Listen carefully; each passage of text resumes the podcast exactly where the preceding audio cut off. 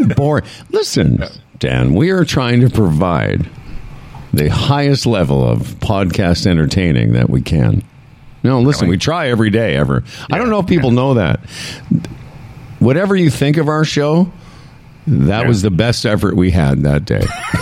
Hey, it, do you think there's podcast conventions now? Oh, absolutely. Oh, yeah. Been for Pod- years, buddy. con- Oh, yeah. Really, podcaster? conventions? Yes. Absolutely. Where? Like in Vegas? No, Chicago is one. Um, there's Yeah. there's quite a big or you know who um, is heavy into that stuff is our buddy Matt Kundle from uh, Winnipeg. He, he's gone. I've I've read some of his stuff after going to some conventions. Yeah, man.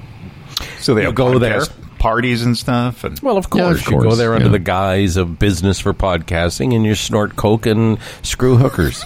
Yeah, why don't you like like all conventions. why don't you uh, why don't you ask Matt Kundle about that?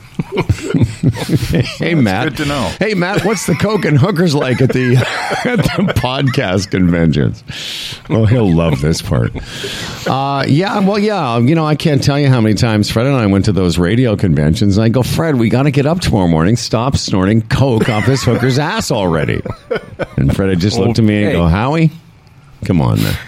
at those at those what do oh those Canadian music weeks, don't think there wasn't a lot of hanky panky going on up in those Sure. hotel rooms. I'm, I'm not disputing it, man. I'm just trying to Yeah. keep a comedic bit going. Are you aware of how lot that of works? stuff. yeah. I think there was a lot of adultery taking place. Listen, you you uh, as as well as anyone I know, you understand about keeping a comedic a bit bit alive for crying out loud. But not in times of war, Howard. Not in times of war. Okay, all right. Yeah. Well, listen, you're jumping all over the place, and that can mean, only mean one thing. It's time for Zazarat. Oh, actually, episode, wait, wait, what, wait, what? wait. I should never. I should just wait. Can you point to me from here on? in? No, I'll just look. that- I just because Okay. I I want to just make sure we we do this a couple times today. what? You'll hear it. Cursing during your commute again? Do you find yourself living at work instead of working from home? Has it been an email? When it feels like all that's left is work hard, you know it's time to play. It's easy to find your next favorite game at Bodog.net. Play free casino games, get poker tips, and check out the latest sports odds. Visit Bodog.net today. Hashtag make a play. You know, back in the early days of radio, Coke and Hookers, that was part of the uh, Morning Man. Uh, All of them. It was, that's what you got. Profile. Pro- exactly. That was part of the profile. While you were uh, nursing your children in Brampton, me and Steve Anthony, we were out there. Sure. Oh, of course. Oh, yeah.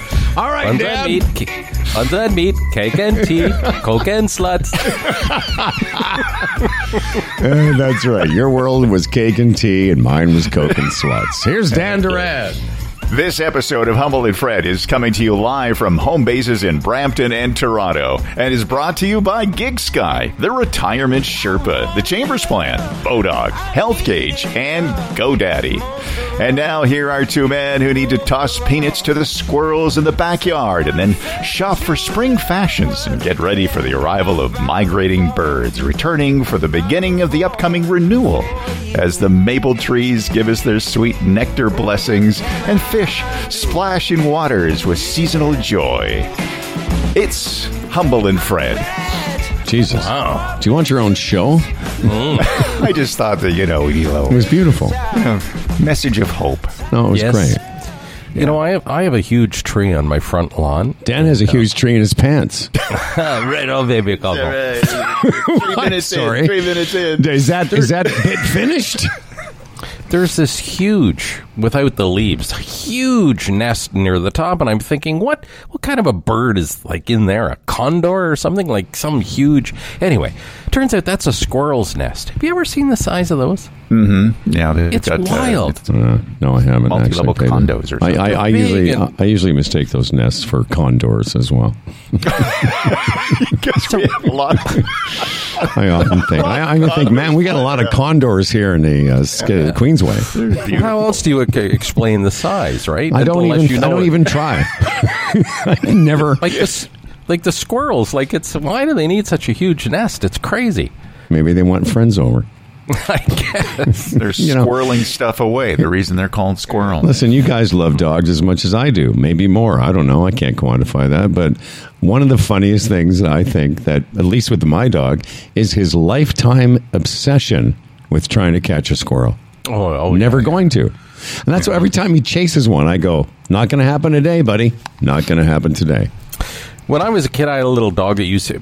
She had pretty good luck with chipmunks. She'd get the odd one, but never a squirrel. No. never ever a squirrel. Out west, we have what are called uh, prairie dogs uh, or Gophers. gophers.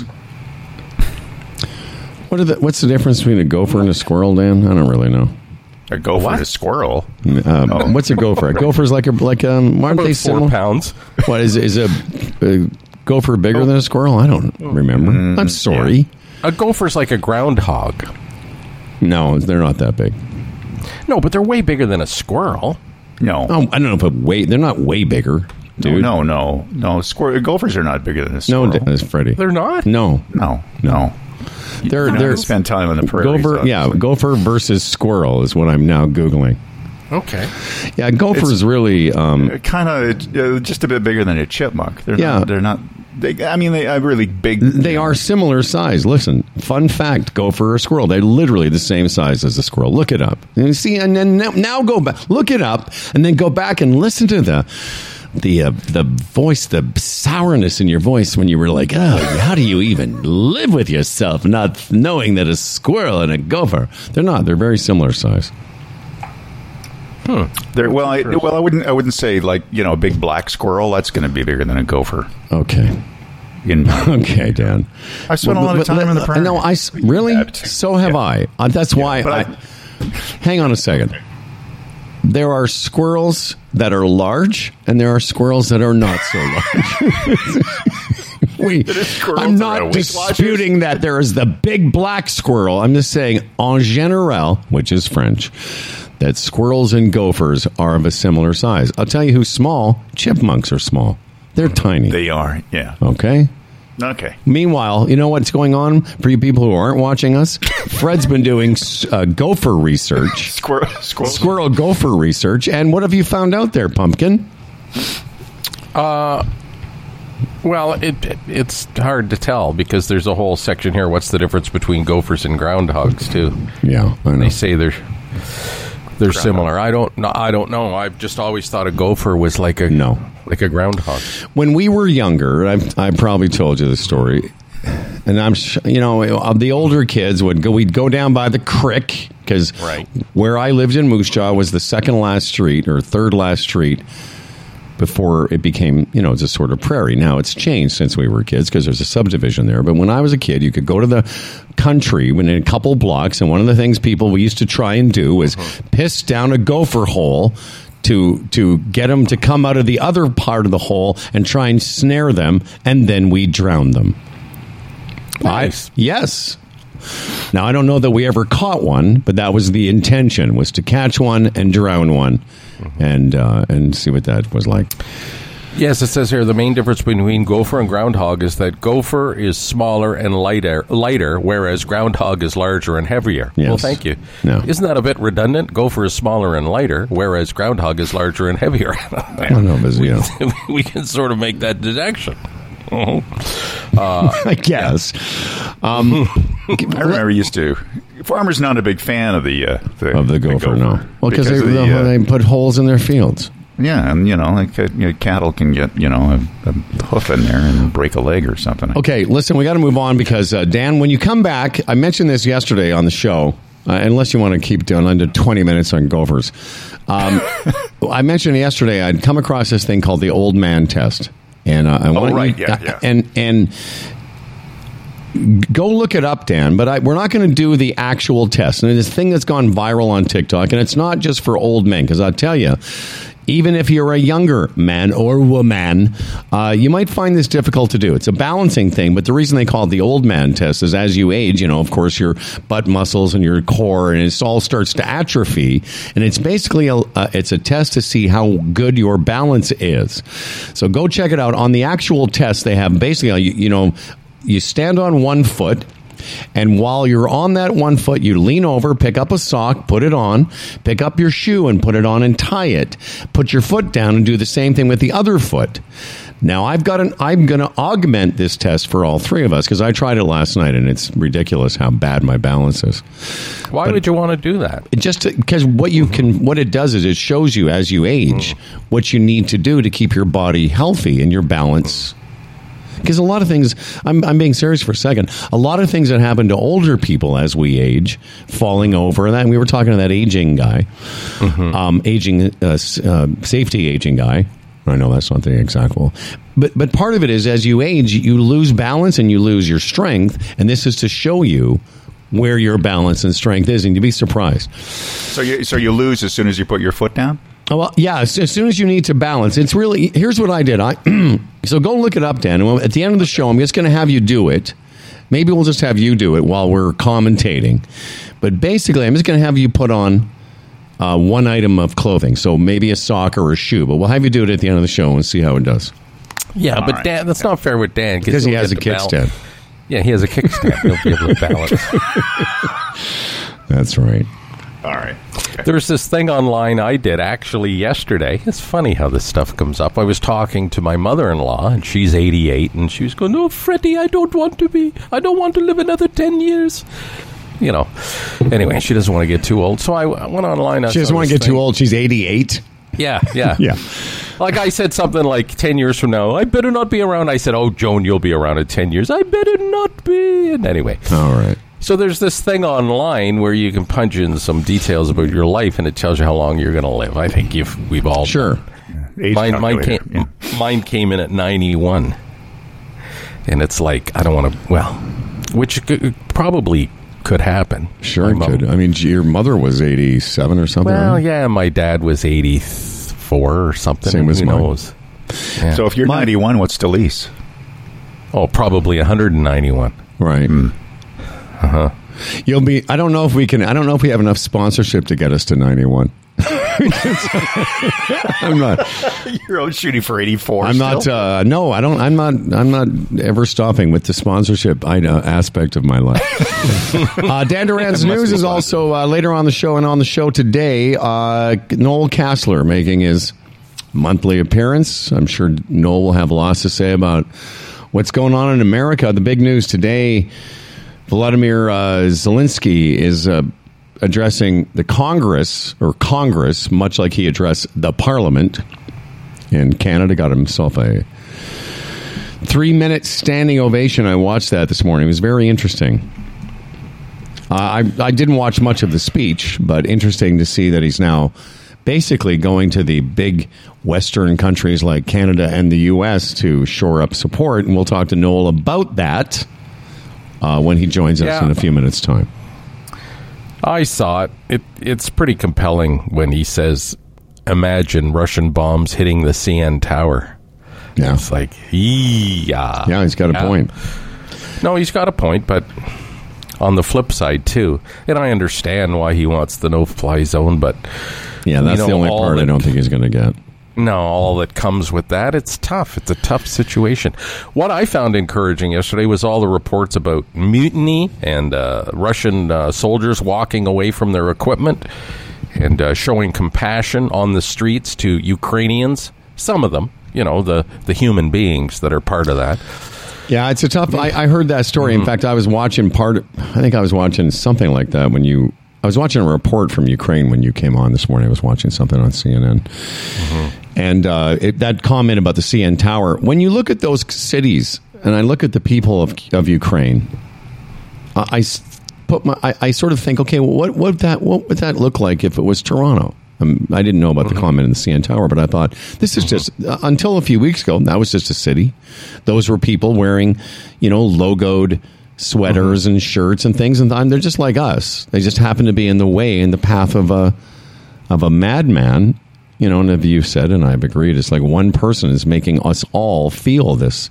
Like that one person is basically fucking the entire planet right now, and not in a fun way. No, I know. But you know what I mean? Like those that that woman whose husband was blown up in a bomb a couple days ago. you know, she was. I'm, I'm sure you've heard that story, but anyways, a story I heard yesterday, and I got to see it this morning, and it's just heartbreaking. Yeah, and Justin Trudeau got a badge of honor yesterday, along with several other Canadian uh, politicians. Uh, he was banned from Russia. Wouldn't that? I mean, really, what a badge of honor to be banned from Russia. Yeah. Number one, I wouldn't want to go to your goddamn country at this point, but that's pretty cool. I mean, because you've been designated as an enemy of Russia, and I think that really is. Uh, that's pretty cool. Yeah, Vladimir Because put we all should be. Yeah, yeah, well, for sure. I mean, the problem with being an enemy of Russia, it, I, I get back to the list in a 2nd Mm-hmm. is we have. I'm surrounded by Russians here. I mean, you know, that, I asked that question a few weeks Mm-hmm. ago. What's going to happen? Hopefully, when this is all over, like I don't. I'm not. I have nothing against Russian people, but it's weird. Like you're, I have something against the Russian leader, and Mm-hmm. what happens after? Are we all going to be? You know, our relationship with Russians in general. What's that going to be like? Howard, again, here's another one of those situations. I'm watching television last night. I think it was during the hockey game. Mike Holmes comes on, you know, the renovator guy. Mm-hmm. And he's doing this endorsement for some renovation company called AGE or something. And he's standing there with the owner, and he throws to the owner, and it's a guy with a Russian name and a Russian accent. And immediately I'm thinking,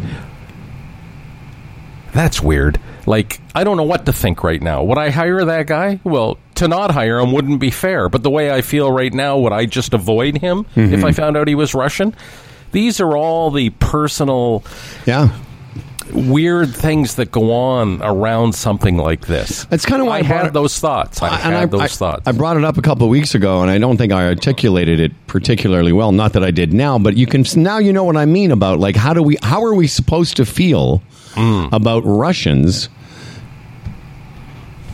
Because in a way, I know it's part of the NATO alliance, which we're part of. It's almost like, yeah, we're not officially at war with Russia, but our prime minister just got on a list including Biden and Hillary Clinton, which uh, I thought her. Did you see what she said? Hillary Clinton tweeted yesterday. I want to thank the Russian uh, president for putting, you know, for putting me in the Hall of Fame or something. Or hello, no, she wanted to, you know, she wanted to thank the Russian president for this lifetime achievement award of being banned from Russia. oh, good. Yeah, Yeah, yeah, it was great. I like that. Yeah, it was cool. Uh, Yeah, but how are we supposed to feel? Is a question that you know we're going to have. The other thing that gives me hope. Go ahead. No, no I'm going to tell you too. I'm uh, after the Leaf game. I saw the end of the Leaf game last night because I'm looking, and this kid, this goaltender for the Leafs, a Swedish kid, um, first start ever in the NHL, and I look and uh, the Leafs are leading like four nothing late in the game, and I thought this kid's going to get a shutout in his very first NHL game, which he did. Good for him. But right, right, but right after that game, it was the Islanders in Washington, and Alexander Ovechkin had just become the second leading, all-time leading goal scorer in the NHL, and I don't like him right now. You know his association with Putin. You know the pictures and stuff that he said about Putin. It's like uh, number one, I'm thinking I don't want this guy to beat Gretzky. Hopefully, he never will for most goals. But number two, uh, like I just have a bad feeling when I see him now. You know, two months ago I wouldn't I wouldn't have given a shit. But I, I, I don't like him right now. And is that his fault? Well, sort of. You know, you're, you're judged by the company you keep. I, isn't that what they say? Yeah, I don't know what to say. I'm never. I don't. You know, I I, I didn't know Ovechkin had gotten that close to Gretzky. But isn't Well, he's he not that close. No, but, He's- but clo- clo- yeah. he's now second. Right. But he hasn't got enough years left. Well, you Does know, it's out there. Like, it's out there that it could be possible if he played four or five more years and averaged 25, 30 goals, he could do it. But I- isn't he in his would- late thirties now? Or I don't know. well, that's what I mean. Is he? He's certainly toward the end of his career. Oh, yeah, yeah, yeah. is this kid uh, going to solve your uh, goaltending problems, which apparently are uh, dire? No. That's just one of those. You know the way those stories pop up every so often. You know, you got to be a long hauler. It's not the first time a Leaf goalie has won. I, like he was like the fourth Leaf goalie in history to win or to get a shutout in his debut. So it's not like it's that unique. Well, you never know. I mean, like, y y Hmm. who knows? It's not unique, but maybe he's the savior. Maybe. He's the gold savior. Maybe. Maybe. Um, you know, on a different note, when we were talking, talking or speaking about how we're supposed to feel about Russians in general, and then what happens going forward. Back to the idea, there is some hope because there's no way Zelensky is going to get a no-fly zone uh, put in place because that is too provocative. But there seems to be one of the things I was looking at just as you came on as well this morning. There seems to be some hope around the idea that the tone of the Russian negotiators in negotiations seems to be easing a little bit. And maybe they're trying to figure a way out of this gracefully that allows Putin to keep whatever he needs in terms of his mm-hmm. you know what I mean? Like in terms of his saving face, like because I think even people in Russia uh, ad- advising him realize that this is really a no-win situation for them, other than the West gets involved and now we're in some kind of limited nuclear conflict. Or there's a term I'd heard for the first time two days ago: a battlefield tactical nuke, like something that's just battle restricted to battlefield. Had you ever heard that before? Because I had A nuclear weapon? a nuke, but a weapon that's only a sort of contained to a battlefield versus a, a city being targeted. No. Anyhow, what do you think about that? Uh, number one, can you believe them? The tone. That's the first thing that pops up with me because they are such horrific. No, this came from the. Ukraine. This came from a Ukrainian. This came from the advisor. Oh no. Okay. Oh, no, you I mean, believe are the, Russians, right? Right. Okay. All right. On the level with them, Right. Which I mean that that's encouraging, but then my mind just goes, what the the the death, the destruction, all for what? Like right now, he's he's. You talk about a heartless, heartless, cold-blooded man, like just targeting Oh no, I know. something like 43 schools were demolished yesterday across the country. Why? Why schools?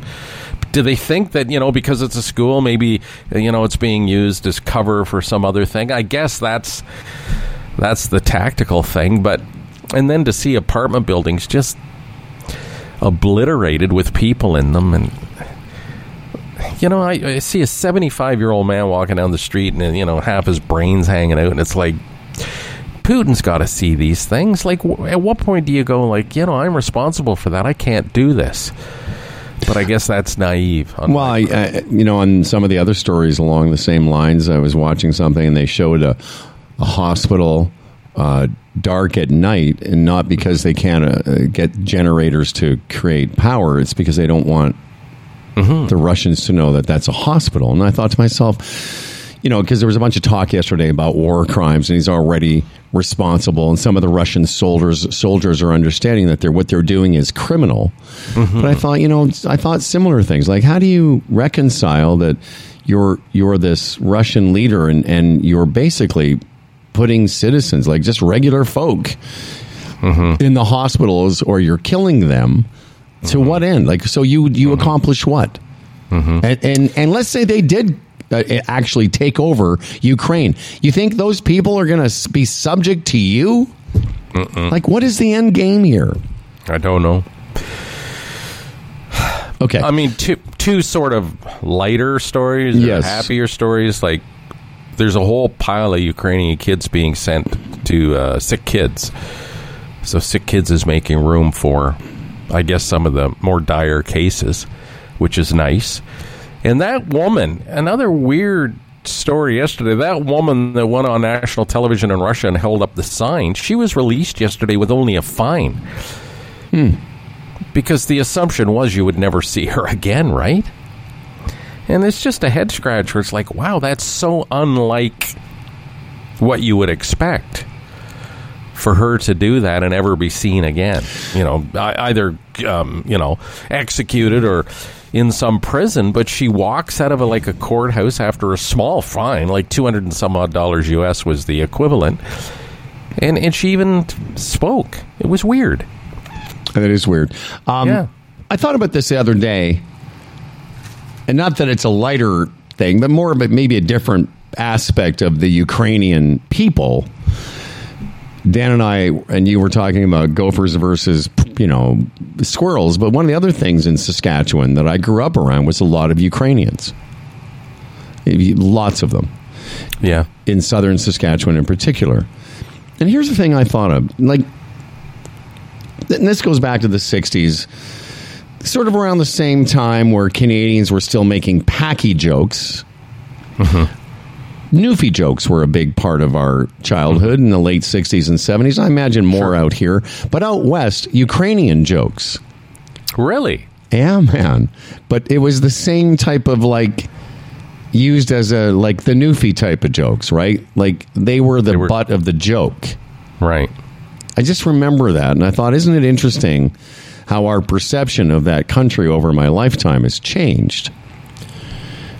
And if you, you know, again, I grew up around a lot of kids that were Ukrainian in that in that area, and I just thought it was interesting how, and especially now, like you don't hear anyone making Newfie jokes nowadays, but it was it was rampant in our childhood. Something else I've thought about, and we've talked about, you know, when it comes to COVID and vaccines and mask mandates and uh, the Dum Dum uh, convoy.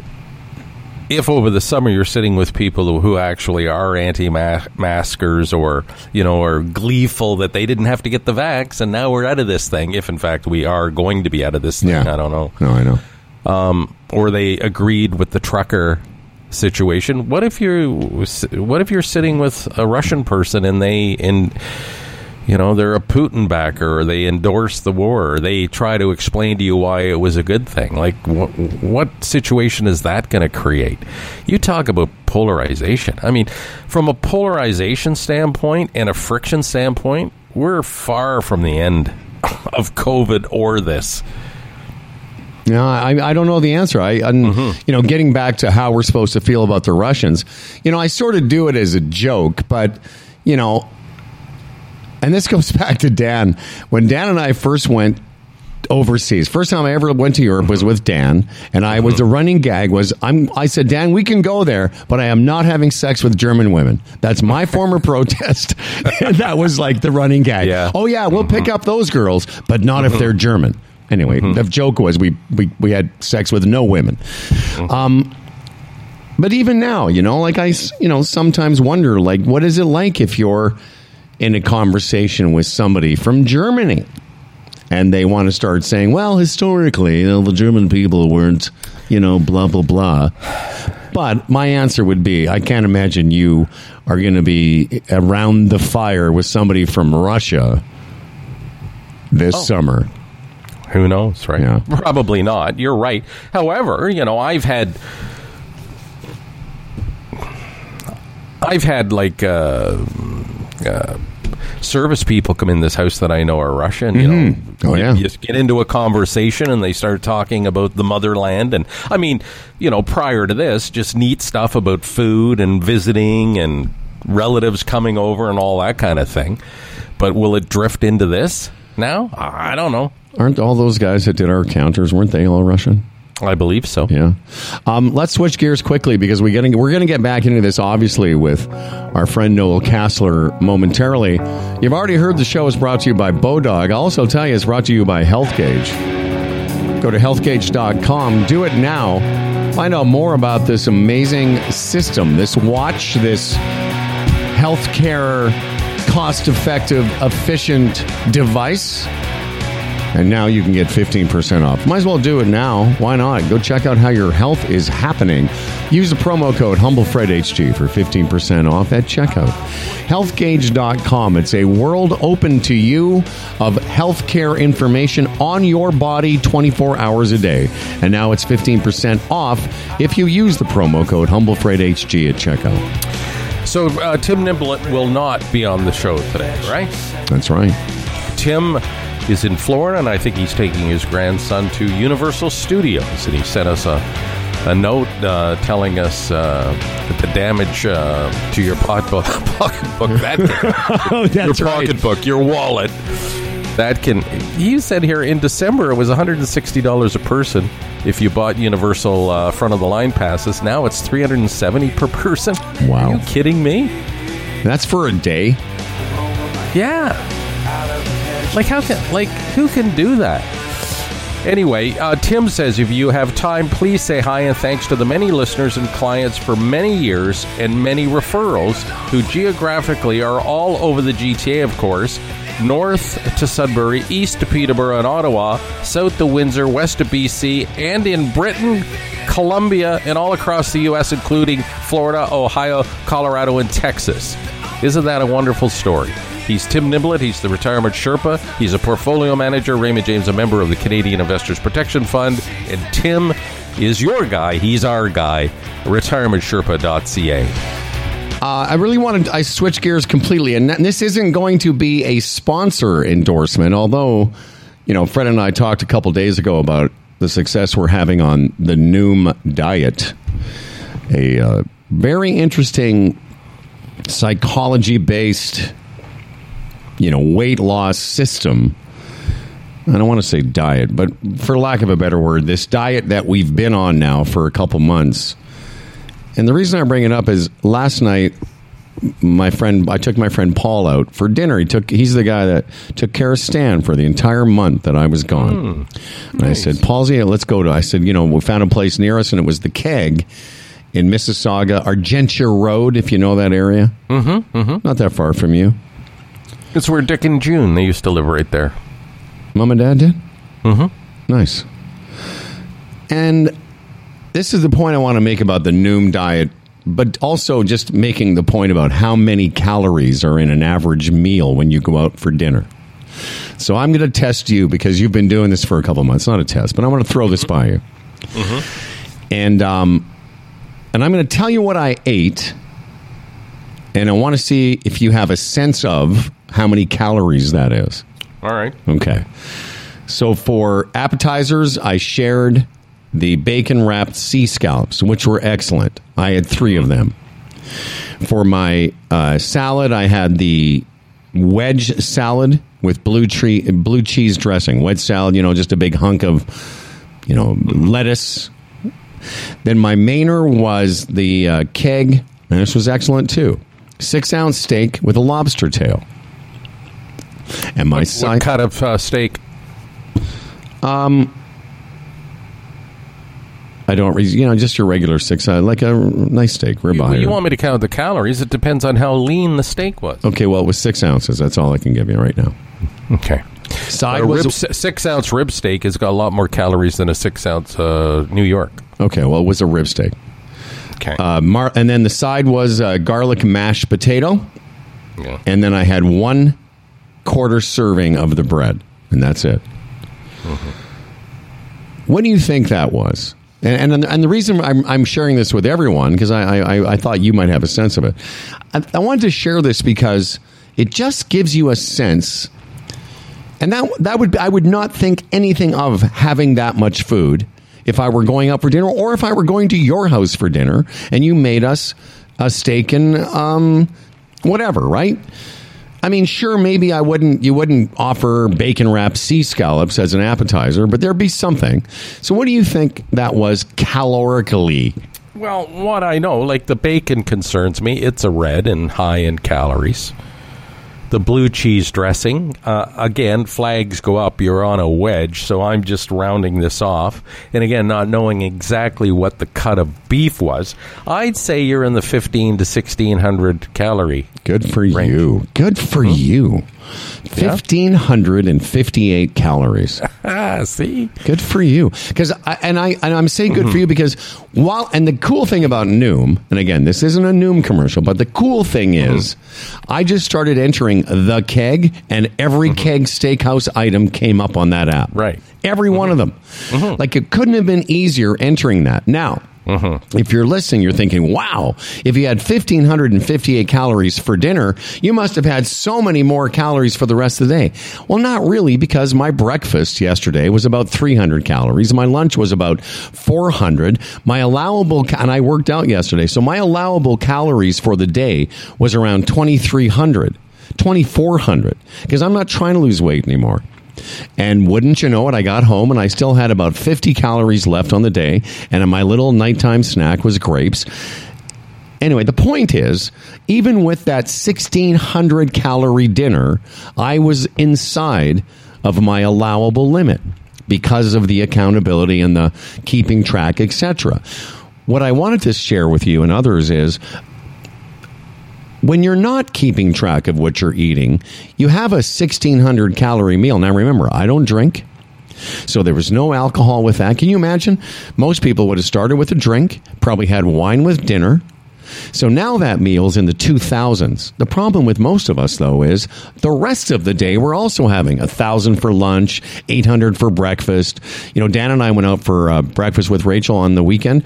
I had a thousand calories at breakfast with just egg, with just eggs Benedict.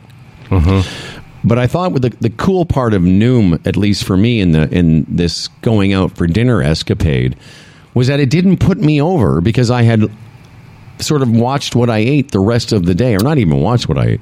I just allowed for it. It was fascinating. Well, yeah, and that's another good thing about Noom because you and again, I nailed that because I've been doing it for 2 months now and I just you just know you know how to ballpark stuff. It doesn't take long to sort of get a feel for it. And then those little like bacon is like deadly when it comes to calories and fat and obviously. Um, but you make another good point because uh, my buddy Doug and his wife Laverne came over in the weekend. My mother-in-law was here. I got a good, uh, I un, almost unexpectedly, unexpectedly, they phoned in the afternoon and said they're coming. So I thought, oh, what are we going to do? So I went and got a big load of Thai food, right? Mm-hmm. But the thing is, I hadn't planned for it, but I still ate it and I just blew my Noom like to smithereens that day, like high in the 2000s, because I had been out earlier in the day and I had a sandwich and all this stuff. Um, and with the Thai food, it doesn't take long to, to pile up the calories. Mm-hmm. It's crazy. But, it, it, but anyway, that plays into exactly what you said. If you're not aware of what you're eating and what your calorie intake is in a day, mm-hmm I mean, that's how I gain weight. Like, you know, every couple of years I have to pull in the reins because you have day after day after day of not really thinking about it and being like at 2,000 and mm-hmm. maybe some days 3,000. Easily. Easily. And, you know, so a few, yeah, and a few days of that every week, of course you're going to gain weight.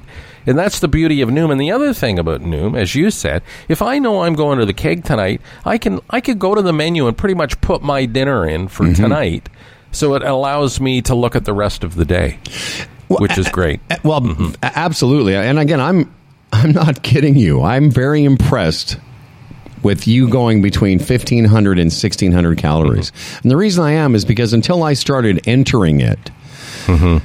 Like I looked at the calories on the menu, like any restaurant, the keg does that. They give you the cal- the calorie count. Mm-hmm. But when you're looking at individual items, you're not sort of seeing them as a whole.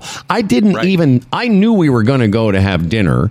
I knew I was going to, really what I wanted was the king crab legs, was they didn't have. Excuse me. But I didn't do anything differently for breakfast or my snack or for lunch. Just those because mm-hmm. I've learned how to eat those. They're all pretty low calorie, high density foods, but low calorie. So I had a huge lunch salad and all this other stuff and some smoked salmon, but it only added up to 420 calories. By the time I went to dinner, I could have anything I wanted on that menu. Mm-hmm. And Howard, it all gets back to this because I imagine there's a lot of fellas listening to this right now and going, "No way, man! I'm not getting into that. I can't be bothered." It's, you know, it's just taking control. I mean, if you look at yourself or just the way you feel, because I know what it's like when I start getting into the 180s. Like if I had, if I edge into the 180s, I can just feel it. I don't feel very good. Mm-hmm I just don't. So it's like, yeah, I have to do something about this. And traditionally, you know, like every couple of years, I have to take off 10, 12 pounds, whatever it is. Unfortunately, I let it go. But I know those bells go off for me. Like, this isn't good. And the older you get, the harder it becomes to take it off. Yeah, way harder. And the older you get, if you're carrying that weight, the more damage it does to, to all sorts of things. I mean, not to mention joints. Well, not to mention joints. Your your body. When you have a lot of extra weight for men, of course, we carry it Yeah. around our midsection. It's not just physically and visually, I should say, that you look fatter, but it's it's not good for your organs. It's Mm-hmm. No. because what it does it it inflames everything about you. Like Mm-hmm. I haven't seen you in person since we started this, but I saw my buddy Paul yesterday for the first time in five weeks, and he could tell right away that I've lost some weight, and I lose it Oh, in my course. face first. But I've really this time I, I'm the same as you. I not need to lose 12 pounds every couple of years, but I you know I know mm-hmm. there's a four or five pound variance mm-hmm. between summer and winter. But I can tell you, I'm really feeling it in my midsection now. I've started to really lose that. I don't know, love handles or. What did Rachel call it? My muffin top. Said, Which is difficult. It is. Sometimes you can, you know, you can lose weight, but you don't lose the flab. But here's the bottom line. If you take in more calories than you burn in a day, if you have a calorie um, surplus, you're going to gain weight. You just are. And if you have a calorie deficit, you will lose weight. But you only need a little. That's a great thing. And again, we're not, this isn't our official Noom uh, sponsorship, but I'm just telling you, it's been a great thing for me and Fred, for me especially, because I, I need to keep track of what I eat. Because if I don't, I just will free range M and M's and ice cream at night, and I'll have a, you know, a, a, a Starbucks high calorie sandwich, and then a jerk chicken. You know what I mean? Like I just go because my neighborhood is filled with food mm-hmm. that's easy to it's easy access, and some of it's really good. Mm-hmm. It's just high calorie. Anyway, yeah, fifteen hundred and fifty tell you, calories, like, man. Noom is a really, really good tool. And again, this isn't the official commercial. It is a very, very good tool if you're serious about losing weight. Because yes, it involves you know getting your phone and entering what you're eating and how much, and you know uh, planning your day. And to a lot of guys, I can't speak for women because I'm not a woman, but okay, to a lot of guys, that's like, oh man, forget. I know it's a lot of work. It seems it's not though. It seems Well, like it is. it- well, it's not a lot of work if you're serious. But There's it's a lot some of work. you know, you talk to people all the time. Yeah, I got to take some weight off, and okay, well, when when is day one of doing that? Yeah. Well, it never comes, right? No, that's a great point. It's uh, it is some work, and but it's it's not a lot of work if you're serious. And uh, okay, I'm going to finish this by just telling you this wasn't official, but if you want to sign up for it, I might as well just go ahead and tell you you can sign up uh, at noom.com slash hf 2022 that's noom.com slash hf 2022 and again, this was not official. Uh, still to come, Noel Casler will be joining us here in a second. I'm not sure if we're going to get to the Canadian Tire story today. The old man test will be a bit later. Uh, Ontario COVID numbers quickly. I don't know if you saw, we're at thousand cases here in Ontario. Just a thousand. were? Yeah. I thought that was pretty Oh, good. okay, but oh, not hospitalizations. I know what No, you mean. it's Okay. just, just a full number. oh, okay, right. Yeah, you scared me there for a second. No, no, I I didn't say hospitalizations. no, I know, I know. My mind went there. Okay. That's what I, I'm saying. I, Four, I there was only a bit of a- 4,200 cases across the country yesterday, and America's doing pretty good. 25,000 cases in a country of 330 million people. But uh, unfortunately, the number of deaths in America is going to get to 1 million sometime in the next couple of weeks. Uh, speaking of Americans, one of our favorite over the last couple of years has become uh, this gentleman, former producer for The Apprentice. He has worked uh, big rock shows and television productions over the last 25 years and has rubbed elbows. I'm, uh, people say that, but it, it's a it's a figure of speech, Noel. He's rubbed himself up against celebrities in any manner and fashion. It's Noel Casler from the Noel Casler podcast. Hey guys, how you doing? Hi, buddy. Good Noel, morning. Noel, what's your podcast name again? I always It's it, it's eponymously titled the Noel Casler Podcast. fantastic. I got it right. Exactly. Uh, just for everyone, uh, we're going to talk about Trump and Putin. Uh, but just I want to remind you, if you were in the Philadelphia area on the 8th of June, Noel is performing again at the City Winery. Uh, June 8th, all details. Uh, follow him as I do at Casler Noel on Twitter. So, my friend, how are you? I'm doing well. I'm glad to see you guys. Not much has happened in the world since. No, last- it's you know what? It's been kind of a sleepy time. exactly. I was like, what are we going to talk about? Nothing has happened. Here we get. Let's get right into it. A couple weeks before Putin attacked Ukraine, right wing media was filled with why. What's wrong with Vladimir Putin? He's a good mm-hmm. guy. Tucker Carlson. Why should we be afraid? Putin's not done anything to harm us. Isn't it interesting? And I want to hear your thoughts that that narrative has just gone 360. Yeah. Well, because you know they're shameless. They're they're shameless opportunists, and they know their audience isn't going to hold them to account on anything they say in terms of you know Fox News and MAGA. So they can switch like that, and it, it, it's maddening, especially to see these congressmen do it. You know, and, and some of them are still pro Putin, but make no mistake about it, like. Trump was in the back pocket of Vladimir Putin and Russian oligarchs back to the time I worked with him. The entire after parties were like meet and greets for for Russians looking to launder money and stuff. We can get into that another time, but No, like, no, let's get into it now. What do you mean? Felix Sater was a Trump organization employee when I started working on Celebrity Apprentice around 2008 9 era, you know? And he was the guy who worked with Paul Manafort and Michael Cohen and stuff. And he was he was sort of like a go-between. He was a Russian mobster. He'd gone to prison once for stabbing somebody in the eye with a cocktail glass in a hmm. bar. Real nice guy, right? But he had Trump organization business cards. He was their employee. So the after parties, like we had a big one at Trump Soho after we taped the live finale, right? And you go there and you expect to see like celebrities and all this kind of stuff. And it's all these Russian dudes, like these Russian mob looking types with like 20 year old girlfriends in fur coats in mm-hmm. May, you know, in June.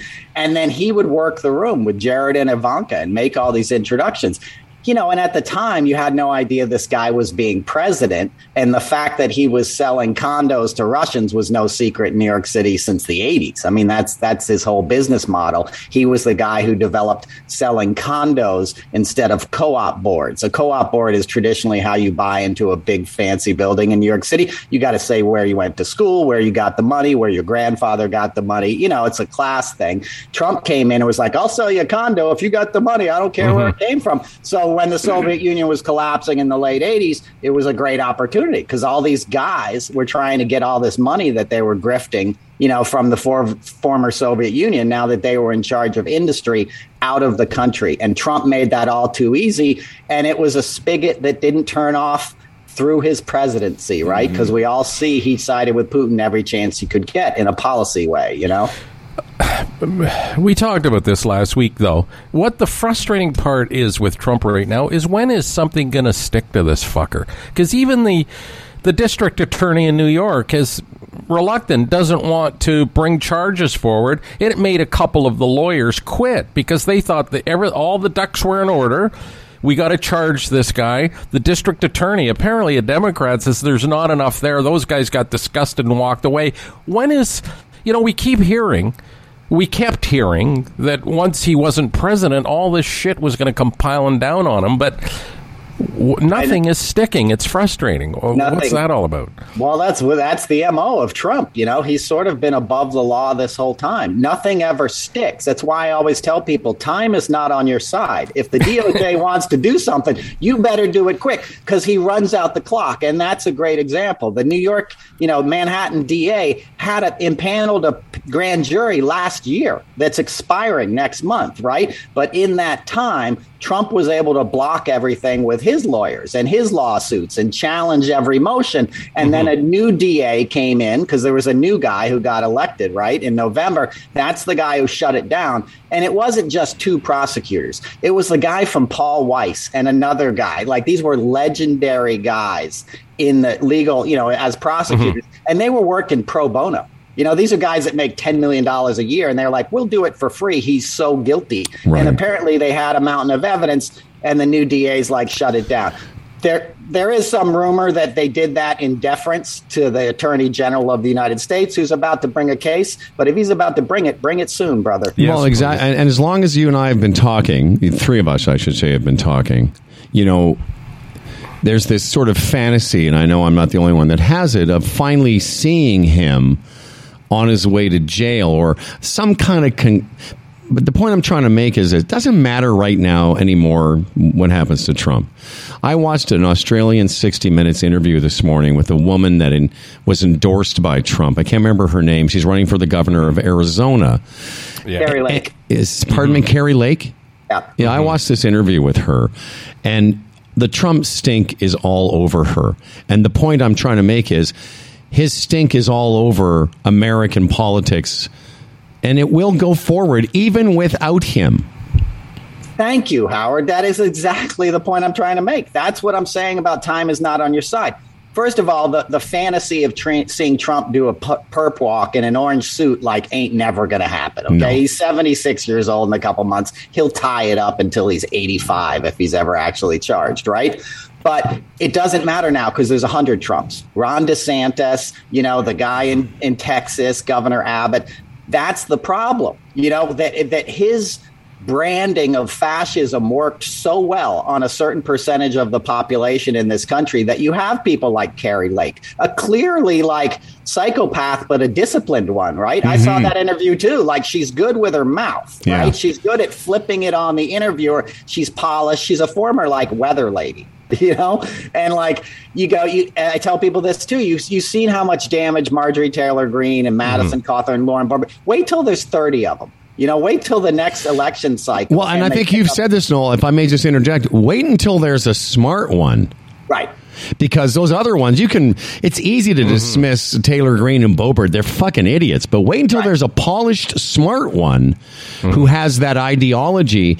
But that Kari Lake interview is a great one to watch when you want to see somebody who has the ability to say what you said was black but i said it was white but what you really said was white but i thought you said black. I mean it's unbelievable. She just mm-hmm. ties herself up. And, and if you were watching that and you're a fan of that ideology you're going to come away thinking the interviewer was a prick which he wasn't, but you're going to think he was if you support her. Right. Ab- absolutely. And she's always smart enough to bring it back to Trump. There's always a praise Trump, just like a preacher will be like, praise Jesus, you know, every sentence or so. So she's always reminding the base, I'm part of that glory that you're a part of, attached to me, and we'll be together in Yep. this movement. And that's that works on people on a deeper level than normal politics, right? That's a psychological cult of personality type vibe. And that's what's terrifying. And that's what I'm trying to warn people about because you don't battle that with traditional politics. You don't battle that kind of stuff on a debate stage. That's a cultural shift that we haven't, you know, we don't know how to really battle, right? Yeah, and it's just, you know, it's the midterms are this fall, and obviously, well, uh, traditionally in in the United States over the past several elections. You know, it sort of flips. Who's ever the sitting government, the midterms go the other way, and it'll probably happen this time. Obviously, what do they have to do between now and the next election in 2024 to turn this thing around because they don't seem to be doing a very good job of it right now. I'm saying the Democrats and the other side, so to speak. I agree with you, and I do not know the answer to that. It's a pretty scary proposition, if you're honest, because Biden's doing the best job he can do. All things mm-hmm. considered, the guy's inherited like a disaster. But rising gas prices, you know, that's one of those things that's a neat. Americans think it's their God given right to pay $2 a gallon of gas. That's why we mm-hmm. drove 50 foot long cars. And mm-hmm. when guys That's in Europe, right. you look at the cars after World War. II in England, they're minis and stuff. And we're That's right. driving. Not boats. America. That's funny. So that's one of those things again that works on people on a cultural level, Yeah. you know. And it's real. It's hard to run against that guy's making you pay six dollars a gallon of gas. That's that's all they need to say. you know? I mean, and and and oh no, you're right, and it's really funny because I just was in Italy in the fall, and they're still, you know, the cars are tiny. In fact, in Florence, Freddie, you know, one of those sort of narrow streets, that have, have cars that aren't much bigger than motorcycles. But you, when I just got back from California, and you're right, it's like there are people with trucks so big they have little cars uh, in the back of the truck. But the point about Biden is he inherited a disaster, yes, but there's lots to run against him on. Beside gas prices, uh, they can now their narrative as well, Putin didn't attack when Trump was president, which is true. Say what you want, but they like those are facts that they can run against. Absolutely, and they can bring up the Afghanistan thing. And whether or not Afghanistan. that was his fault, that was a, an imbroglio, and it just looked bad. And it's you know that that's what I mean. Biden's not doing himself any favors. I doubt Biden's going to run again anyway. You well, know? he may not. Li- he's too old, Noel. I know, I know. That well, I you know, Democrats will get mad at it. He was never my first Yeah, choice. me I don't neither. hate on the guy, but I think now's the time. You need a young guy who's got his wits about him. You needed a Beto O'Rourke, somebody like who's very like you know in his I prime. you need a so- Zelensky. You need a guy like Obama, someone in their forties. That's what I mean. A quarterback. You Yes, need a young. we need Tom. Brady. Why? Exactly. Fucking forget the Buck, the Tampa Bay Buccaneers. Go run for president. No, something like that. You know, 60 Minutes on Sunday night, they did an infrastructure uh, interview with Pete Buttigieg, and I'm thinking, you know, there's the pro. He reminds me of a young John Kennedy, you know, vibrant and smart, but is that. What would he go through as a gay man as the as the nominee? It would. It, it probably wouldn't happen. I agree with you. He's who I thought of. He didn't appeal to me too much when he was running, but after since I've studied the guy, and he's clearly brilliant, and he's really has a command of what he talks about. But no, the country's not ready probably for a gay president, you know, or a woman. But No. one thing about uh, Biden, I, I, I found it interesting because we all got annoyed when uh, Trump used to say the China virus. But now uh, Biden is calling gas prices Putin's gas prices. You notice that? No. Have you noticed that?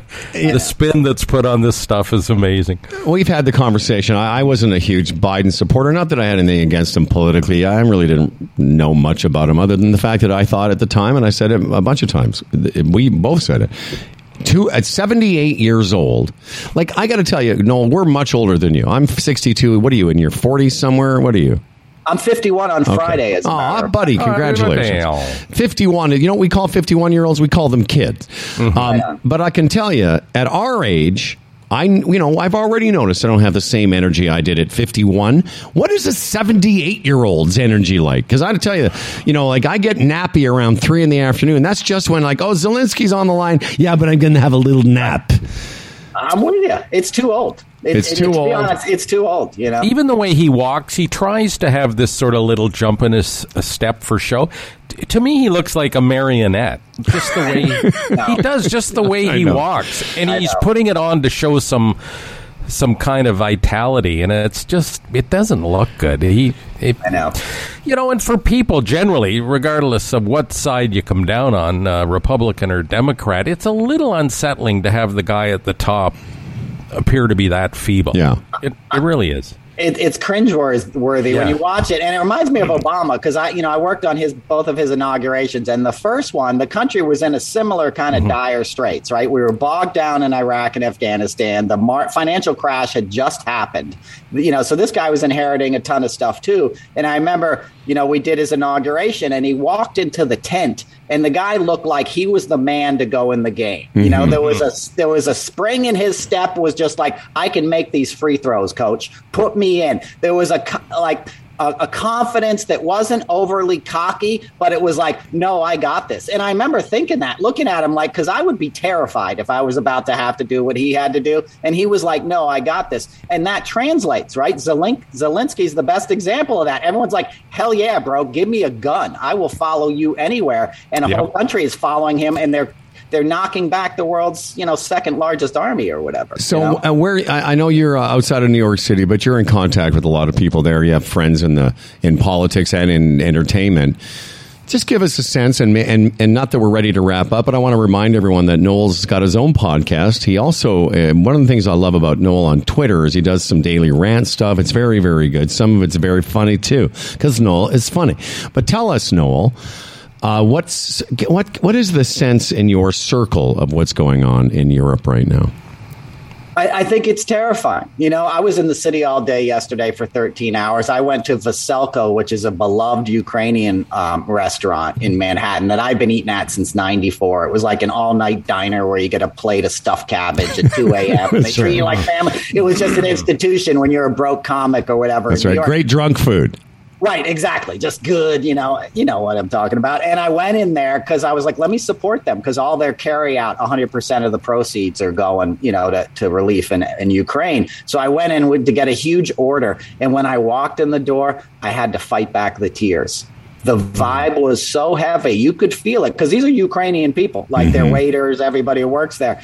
And the vibe is heavy. So, you know, that would be the best way I could describe it. People are scared, and the overtones to World War II are unavoidable. And World War, you know World what I mean? Three. I mean, yeah. Well, this feels like. Oh, World I War see, III, right, yeah, yeah, yeah, the yeah. Imagery, you know. Yes. You know, it, it, it's eerily similar to other things that we've stood around and watched in the past and gotten into too Yes. late. And that's my greatest fear is that we're going to regret not acting sooner if we eventually have to close the skies or provide more guns and stuff, which we have to. You know, let's be You, honest. you think so? You you think that's an option? I do. Like, I, really? I think we have to do all we can. Yes, I do. I, I, I, sometimes I feel like you just have to, to to take a stand. I'm not saying let's egg on you know thermonuclear war, but I'm saying I think Putin is calling the West's bluff a bit. I think we react hmm. to everything from that Soviet era that we grew up on, that this massive superpower was ready to you know kill us, and in reality, he's got a bunch of 19 year old conscripts that are like fuck that, you know, Yes. and putting down their guns and stuff. So I think he's on his heels more than we're being aware of. I'm not saying we have to do it, but I think bullies only react to getting punched in the face, and nobody's punched this guy in the face since Yeah. Crimea, you know, mm-hmm. and, and and and and Syria and Aleppo and stuff. I don't know. It's just hard to watch a guy raze a city, and the images we're all seeing. You know, if I was 25, I'd be over there right now. No, no joke. I can't sit and watch this. I'm not Yeah. a great soldier, but I'd be doing something. I'd be on a plane and I'd be cooking in a refugee camp or something. You know. Well, the last count was 20,000 international soldiers, um, self designated soldiers, have gone to Ukraine that aren't even Ukrainian. Right. Like 20,000 people around the.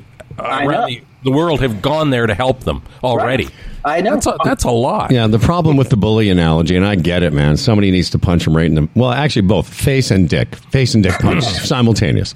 The problem with the no-fly zone, and for most people, I've heard this by now, and that's what Zelensky is going to talk about in about a half an hour at, at Congress.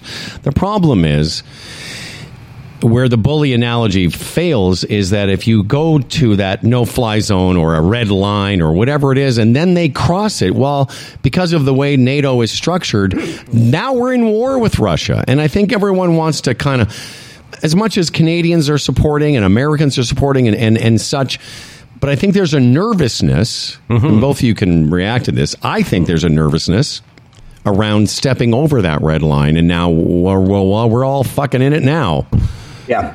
I think you're right. I'm not disagreeing with you. My reaction is an emotional one. Of you know, course, as a hot-headed, Yeah, you know, of that- yeah, that dude. dog- we, we yeah. all want them. We all want them taken Right. out. Exactly. I think you're right. Better minds than me will figure that out. And caution is certainly the way to go with it. It, you know, it's just obviously we haven't f- hit on the right solution yet. You mm-hmm. know, and it, it's scary. And you, you talk about punching him in the face. Some, some part of me thinks, you know, if they did uh, create a no-fly zone and went after him, he might just be a limp dick, pathetic, you know, and it might be over in a day. But that, but the other side of that is, I think of my grandkids. So you're, you're like, if it becomes a world war, what does it mean to them? Like, sometimes world wars, obviously, last five, you know, four or five years. Can I know. do you want to spend the next four or five years in a world war? Because it could come to No. that, maybe. No. Well, and No, that's I my don't. point. Is that's why? Yeah. I, listen, nothing would give me more joy than seeing this guy taken out, fucking jets flying, and yeah. Mm-hmm. But then if some listen, it's it's very. We're on a precipice of something. If something goes wrong, I mean, look at other historical wars Yeah. where you know Ferdinand, some, somebody gets their nose out of joint, and now there are missiles flying. And you know, you live in a city, we live in a city that would definitely be targeted. Not that it would ever. I don't know that it would come to that, but we're we would be instantly in harm's way I know. in a way No. that we in a way that wouldn't have been possible in the 1940s for our parents. Yes. hmm I agree. It's terrifying. I mean, eh, and, and we all know that's the end of life as we know it on this planet. That's what you're dealing with. Existential, like the does the planet survive? Exactly. That- and, and that's in two weeks. You Yeah. know, like No, that's I where know. we're at, or a month And- or whatever. And Noel, the way Howard and I are both set up, and a lot of people are in Canada and the United States, you know, the, the, down there it's 401ks, here it's investments. You put money away for your retirement, and it's all, you know, connected to the stock market. That, you know, a world war could wipe that out in a few days. Mm-hmm. I know. And how many people of our age could get wiped out just from that angle almost instantly. I know. Terrifying. Well, on, I was gonna say, on that happy note, we're broke, me- we're dead. We're call my broker. Sell everything. But I'm, I'm like, do I need to now? Do I need to understand the cryptocurrency? Exactly. Where's my NFT, man? Take a picture Yeah. me on Howard and you know, That's right. Somebody, we, we need to start selling NFTs, but first we need to figure out what they are. Uh, at Noel Casler is who I follow on Twitter. You should too. Uh, Noli, man, I know you're going to go out to Philadelphia. You've got to find a way with your, I don't know, your people to get a date up here. Uh, I'd love to come and uh, we'd love to come and see you. I'd listen. I'll MC a Noel Casler show. We'll get Hey, to right we'll on. get a few people on it. Uh, we'd love to have you up here and uh, doing some stuff in Toronto. In the meantime, uh, God damn it, stay safe, young man. Thank you, brother. Appreciate you guys. Appreciate always you, America, and and, uh, you. and we spent, you know, we just spent both of us just spent a month in the U.S. of A. And I know we talked while I was in California, he was in Florida. And what we came back with was a renewed affection, and I'm going to speak for him. We because it was it's easy to sit here and throw fucking darts and and be chirping the Americans, but we went through something in January we've never seen in Canada. And having spent February in America, I came back remembering why I love Americans and how much you know what a what a great time we had, and people were great and respectful, and and just honestly, I it it was sort of I I don't know how you feel the same way, just a renewed friendship Yeah. with people. You know, Yeah, I went to Florida thinking, oh, if I wear a mask, people Mm-hmm. are going to belittle me and make fun of me and point at me. But no, the civility was uh, remarkable. I was pleasantly surprised. It was great. But the truth is that- respect for uh, the respect uh, towards those that choose to wear masks or not wear masks was great. It really was. But the truth is, we do we did get made fun of and belittled, but not because of our masks, just because, just because, faces. just because of what we look like.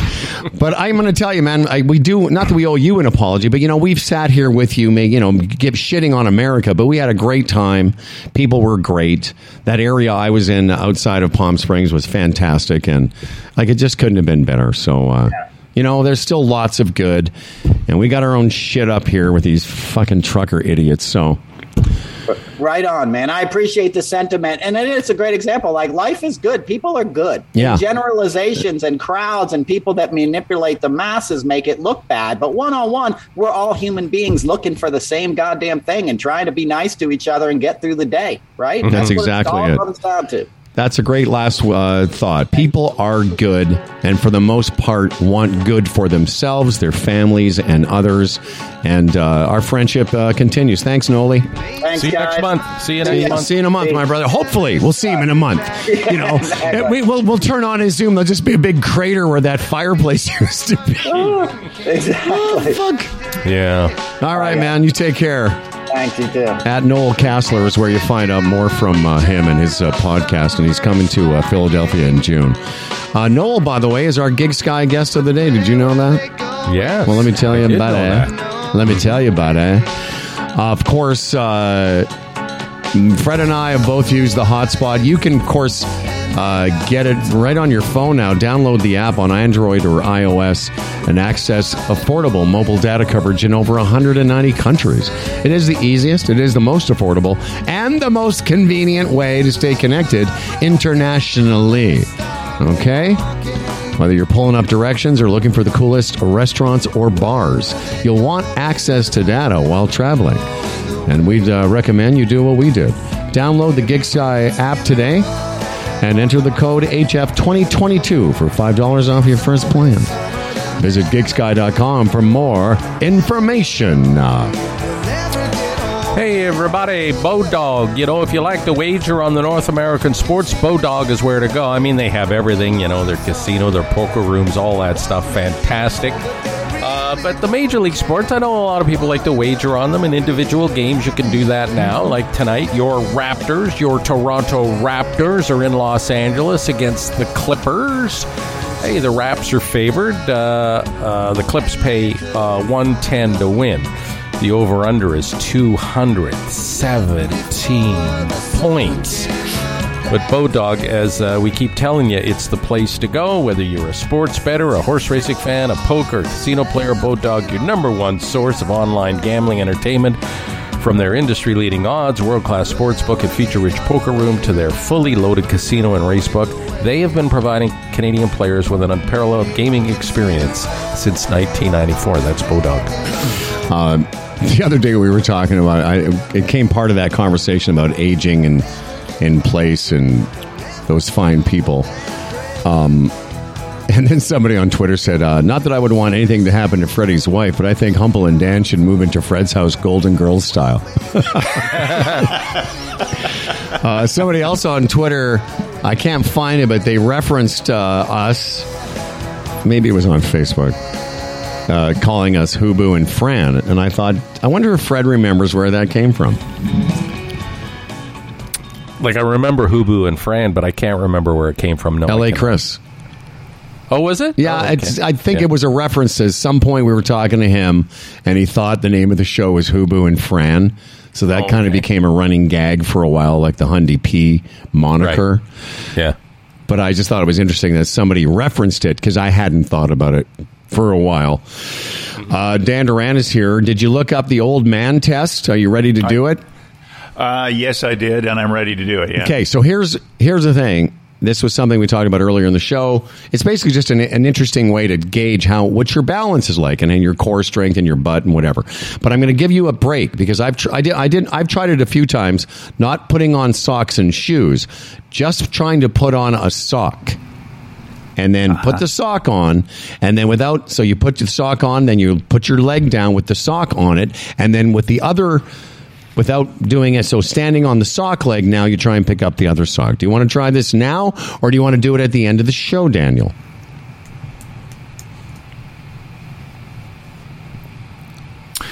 Uh, well, let's do that at the end of the show, and because I'm all okay you know, you're all ready for about the, the news. okay.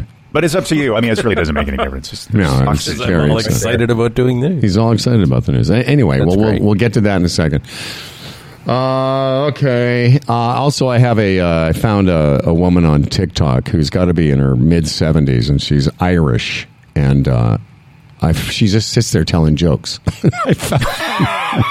Really? and, yeah, and I think I found a joke I thought Fred would love, so I'm going to play Oh, that for excellent. you. Yeah, Excellent. it's, uh, Look forward to it. Nice Very and sweet. cheesy. and, no, and also just very sweet and charming. I thought you'd like it. So that's uh, she's Irish. You said Yes, and I'm going Oh, to play you that's that like at a- the end of the show. Uh, seasonally appropriate because uh, you know then St. Patrick's Day tomorrow. Yes. Yes, it is seasonally. Thank you. And uh, this was the weirdest thing. I, I turned on um, Fox News last night on the way home from the keg, listening to it on Sirius. And I heard something I, I found very curious. It was Tucker Carlson not sounding like a complete raving fuckhead. It, the tone of Tucker Carlson last night, I only listened to 10 or 15 minutes. I don't even know what it was. Just was very interesting. Is he back on his meds then, or Uh, maybe, but the story because there was a story of um, one of the things that's happened in the last few weeks is a bunch of journalists have been killed, including one journalist, uh, f- uh, photographer. I'm sorry, a, a cameraman who got killed a couple days ago, and this cameraman did a lot of stuff for Fox Yeah. and Tucker Carlson was talking about this cameraman and producer and a few others that had got killed in a pretty normal like if you didn't know who the guy was you go oh that's a regular TV personality talking about something in a normal way He didn't blame it on Biden. Biden. I was waiting for it I mean maybe he did all- later I know I, Right. You know, there's another guy on Fox. He just got the seven o'clock slot. His name's Jesse Watters. yeah yeah he's on that five o'clock show too he's a dick Oh, he's such a fucking dick. Like he's just a dick. And I saw the beginning of his show last night, and he spent some time talking about how Putin sort of tries to brainwash and coerce his his citizens through social media, and then tried to compare it to what Biden's doing. Now, what the White House has done, the administration, through TikTok, they're trying to explain to young people what's going on in Ukraine, which I thought is a pretty good idea because most of those kids they don't watch the news, they don't mm-hmm. read newspapers. Yeah. They get their news for better or worse through those platforms. And it's not leaning one way or the other. It's just sort of explaining, hey, here, other young people explaining to young people what's going on. It's a different communication medium, and That's right. Yeah. Watters spins this like the Biden administration is brainwashing kids through TikTok. He's no better than Putin. He's telling these kids what's going on from his perspective. And it was just so so bad and so wrong and so inaccurate and Yeah. such misinformation that he was throwing out at you know the the average simpleton Fox viewer. I thought, how does anything ever get better? Because that is actually a good idea. Of course it they're. Why, and here's the headline. And this is, uh, uh, a, and and again, don't get me wrong. Fox is still full, filled with nonsense. But here's the headline: Laura Trump, White House recruited TikTok stars to spread their lies. Spread their lies, really? They weren't because Howard. I, I he even played a few, and you're watching them going, "Well, that makes sense. That's Yeah. a good way to communicate within that age group." And it's not like saying, you know, uh, President Biden has done this right and done that right. He, he doesn't even mention himself half the time. Uh, Half the time, any of the time, it's Yeah. just here's what's going on. And, I, and I'm thinking, if you want to take a world crisis like this and at that level twist it like out of control, what hope is there? It sounds desperate to me. Oh man! Because here's the thing, and somebody had a meeting on the Jesse Dickface show, and I know him from the five o'clock show, which, by the way, I listen to. Sometimes I just listen to it because I, I think I need a shot of aggravation for the day. Yes. Honestly, I do. I listen. I do. I, I turn it on at the end of it yesterday with that idiot judge. The only, you know, the funny thing is, here's how bad Fox is. Moving away from Tucker for a second, I'm listening to it. Geraldo is the guy that makes the most sense now. Yes. Yes. It- it- like seriously. Anyway, um, here's a here's a headline from Fox.com today. Fox News deleted Harris tweet on Ukraine may have played right into Russia's hands. Meanwhile, in that exact same space three weeks ago, is Tucker Carlson going, "What's wrong with Putin?" He's a genius. like, are you fucking kidding me? They and I and I quote you to myself in my head all the time. And here's what I say: These are the worst people. These are the worst people mm-hmm. because they're not doing it out of ignorance. They know what's right and they've chosen to do the opposite. They're evil. You know, it's one thing Yeah. to be a brand, Yep. but to find people to push that brand, they got to be. s- They're not very nice people to push that brand. And a guy like Chris Wallace, you know, and there's a lot of them along the way. It's like, you know, I can't do this anymore, and they walk away from it. Yeah.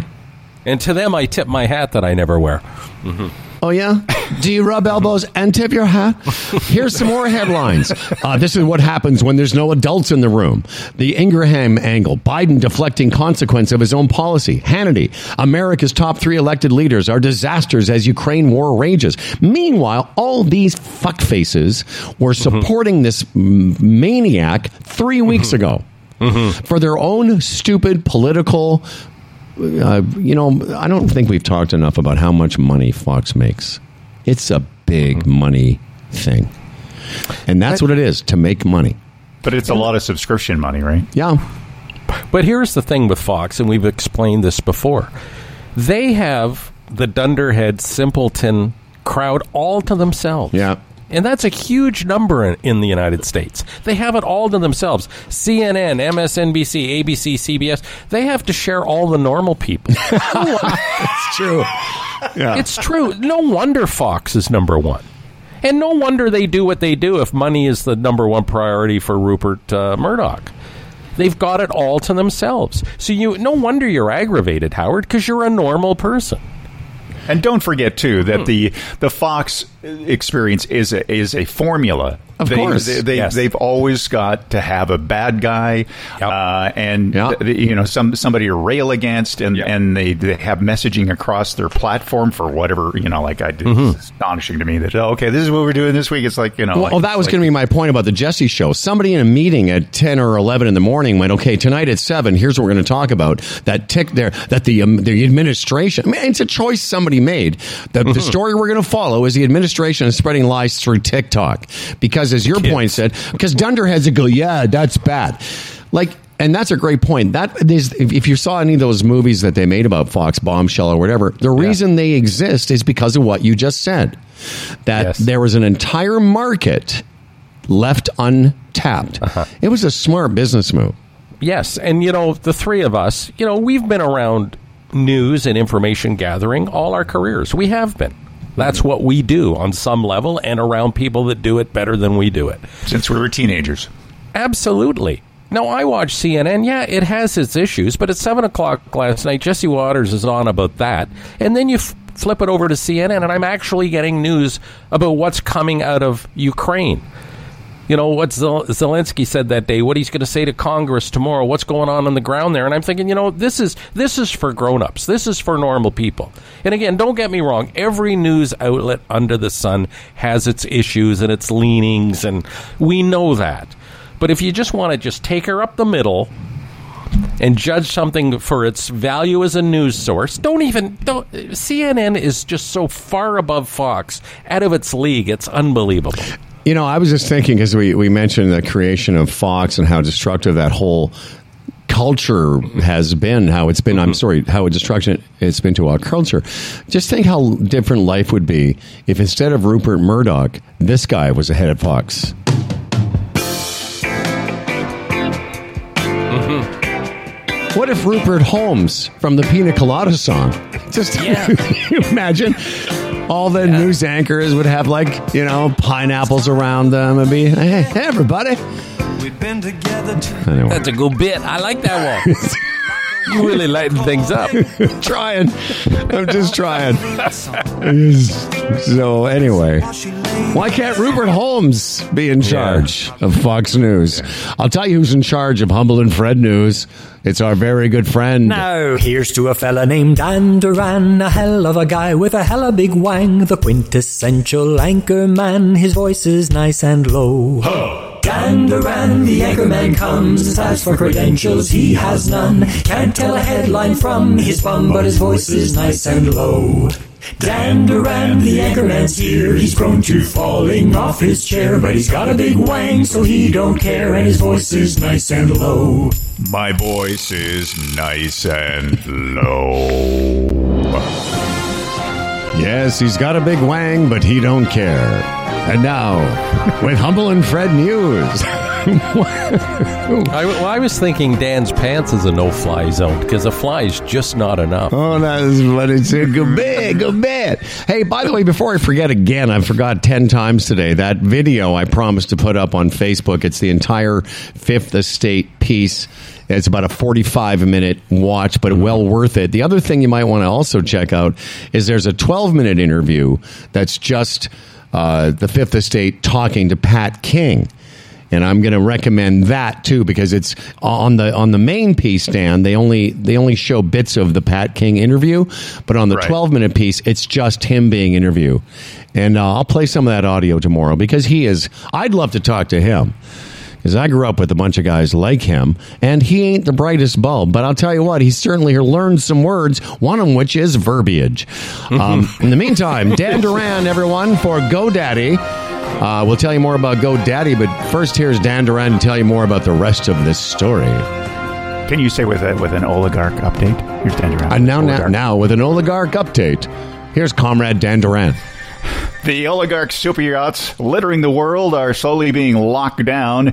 Even the garks that are not sanctioned. Uh, Vladimir, help me out with this.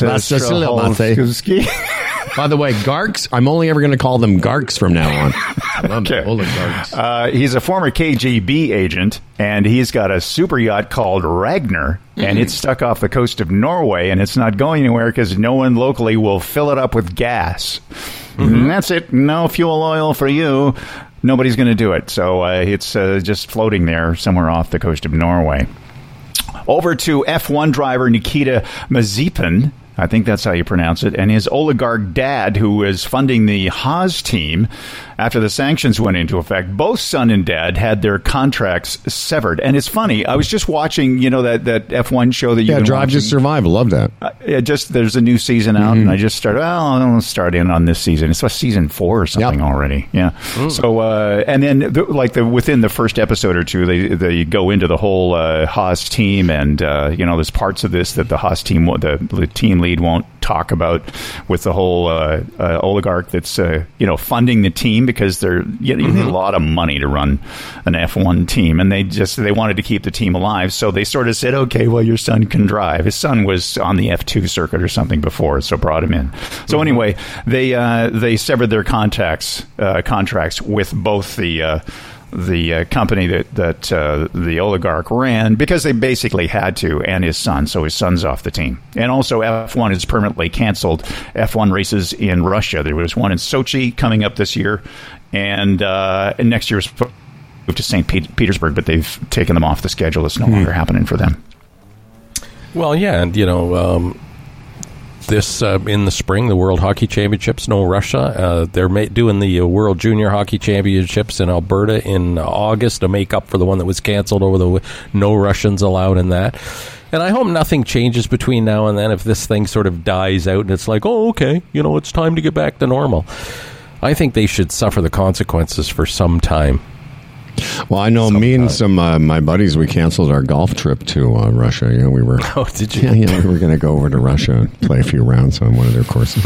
You got some good courses there, do they? Yeah, I, I don't even know uh, where I read this, but I, I was going to ask you guys: Are there still flights? This is a stupid question, but I'm going to ask it anyway. Can you book a flight to Russia right now, or is it completely shut down? I know there's no Russian aviation industry left, or some very little of it's left. Well, no, no Russian airlines are allowed to fly into Canada. So Yeah, I know. I, whether you could get on a like an Air Canada flight to Russia, I don't know. I'm imagining they're all closed, but I thought I'd Yeah. just throw it out mm. there. And if you have a big airline, you may not want to fly into that country right now. No, exactly. Your jet could get, you know, grabbed, or you know, so there's the the risks are too high politically. You know, Noel was talking about that. It just, you know, there's just so much to consider and so many things happen through stuff like this. He was talking about that restaurant in New York City, the Ukrainian uh, uh, restaurant. You know, there's a few Rus- Russian restaurants that are being boycotted, and uh, some are getting graffiti on them and Yeah, man. you. But there's a couple of them. There's most of the staff is Ukrainian Mm-hmm. within the Russian restaurant because. You know, to a lot of Russians, that's it's almost a brotherhood, right? Yeah, absolutely. They have no problem with Ukrainians, the average Russian. So now these restaurants that are called Russian, the people being victimized through their jobs are Ukrainian. Ukrainians. Well, Crazy. That's why I said to you at the beginning of the show, like you don't know, are we supposed to now hate mm-hmm. Russians forever?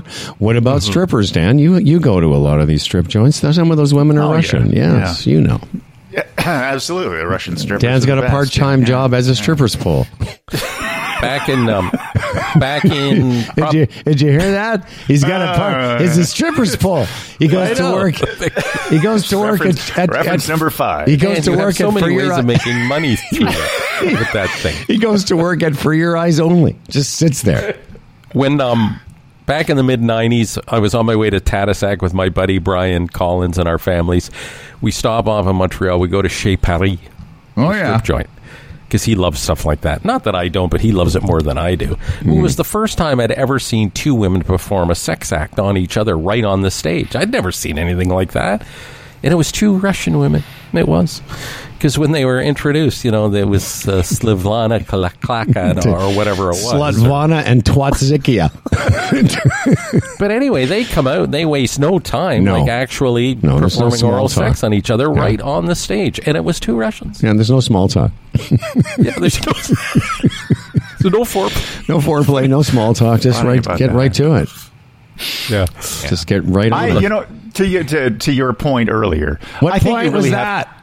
I don't know. One of the points earlier about you know what do you how do you react to Russians? I think if you're you know, somebody is supporting them, that's a different conversation of that kind of person. But in general, we can't like be prejudiced against the Russian people, knowing that it's Putin and and you know, yes. but Yes. it's going to happen. It's happening, Yes. and that's uh, you know going to temper that. But I told the story of when you and I first went to Europe. Do you remember I said that to you when we got on the plane? I said, I will not be having any sex with German women. And you didn't. And we did, we did it. We, we, we, we kept our promise. Hey, listen, out in this end of the city, a lot of the windows and door companies are run by Russians. I know that for a fact because I I just learned that along the way. Hmm. If you were going to buy windows and doors today, would you use a Russian company? Yes. Even if it, oh, If it was the best price, Because it's a. Canadian company. I look at it that way. It's a company run by Russians in Canada. I Right, wouldn't. know. Or, I wouldn't order from Russia. No, I understand that. But if you knew it was Russian guys, Yes. Canadian, okay, Yeah. that's yeah, fine. absolutely. All I would. Ru- You know. Now, if I found out if they were not, if they were, you know, pro Putin or yes. something, then that would be thing- different. Mm, yeah. Mm-hmm. But if it's a company across the street here that's selling pies, let's say the Pie Commission, which I love, if it was run by Russians, uh, I would still. Yeah. Uh, uh, but if I, but Dan's that's a great point. If it said "Go Putin, go" or whatever fucking Yeah, flag or he's. you phone them and it said, you know, like uh, Moscow windows and doors, we love Putin. You, that's right. you wouldn't. If they changed their name to Putin's a great guy pie company, yeah, I would. I probably Putin would. pies. Putin pies. Yeah, hello. We've changed our name to Putin. That's German. Uh, I don't do Russian accents. Hey, listen, Dan. You know, and when we came home from that trip and we hadn't had sex with German women. Right. To be fair, we didn't have sex with any. No women. any No women. women wanted No to have sex with us. That was before Dan morphed into the beauty that he is. Dan used to wear Really these big, thick glasses, and he was kind of like Dan looked like Urkel as a young man. Definitely wasn't a normal, uh, normal. I was not a popular kid in the school. That's for sure. I was unpopular. Aw, I feel bad for you. Hey, Dan, what after watching that the performance by the two Russian women at Chez Paris, what do you think uh, Brian Collins said? What do you think his comment was? Yes. Too many things. What did he say? Makes the big guy stand up. Oh, that way. Yeah, Next thing, what? Makes the big guy stand up and bark. That Oh, was that's his right. that was his face. There's that Brian Collins guy. He's a friend of Dan and Fred's, and that that he loves his fucking. Um, hey, everybody! Uh, this uh, Dan Duran News is brought to you by GoDaddy. Powers small business and entrepreneurs for over 25 years, servicing over 20 million customers. Are you kidding me? Around the planet. Uh, you can start your website for free with GoDaddy. No credit cards even required. You just get it going. Visit GoDaddy.ca to learn more. There's no better time than now to get your ideas online with GoDaddy's free and friendly 24 7 phone support. GoDaddy's also here to help you every step of the way. Visit GoDaddy.ca and learn more. And no better time than now if you have a small business to go to chamberplan.ca and find out how you, your small company, can become part of Canada's number one group benefits plan for small business. Yeah, Chambers Plan is Canada's leading group benefit plan for small businesses, say 1 to 100 employees. Get a free quote today. Go to chamberplan.ca. They lay it out for you exactly uh, what it's going to cost you, how it works, all the. Uh, uh, the products uh, available under the Chamber Plan umbrella, all there today. Chamberplan.ca. All right, so this uh, thing has uh, gone viral apparently, and uh, it's called uh, basically it, is, it boils down to this. It's called the old man test, and whether you're 25 or 105, it uh, it is a, a way to test your fitness level. I think it's germane, uh, appropriate for guys our age because again, you know, a lot of people as they age lose muscle mass and balances are you know a big uh, deal. Essentially it boils down to standing on one this is the actual test. We're going to have dan do a, a, a variation of it. If you want to try it you stand on one foot barefoot and you put on your sock and shoe and you tie it before you put that foot down. Then you balance on your other foot while you repeat the same process. So danny Yeah. so don't you don't need to you don't need to try the whole thing. Just get your socks in front of you. Hi, Clifford. So just get your socks there, Dan, Yeah. and see if you can just do it with. So on balancing on one foot, see if you can lean over, pick up your sock, and put it on that foot.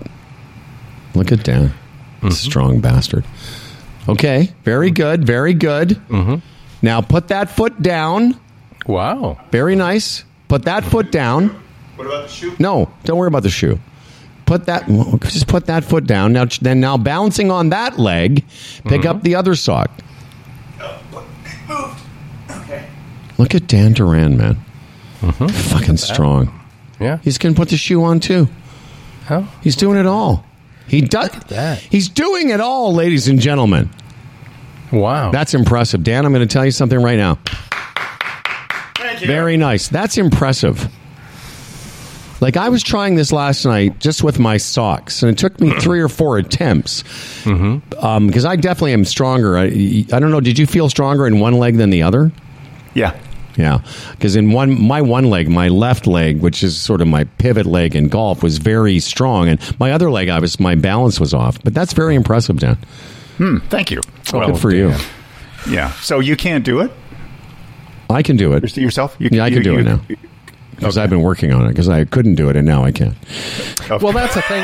That's a point I was going to make because I, you sort of got to judge it right off the top because you know then you could get sort of a technique to sort of No, you can't. You'll, you'll when you try it, because you, really need to have strength and and and um, balance.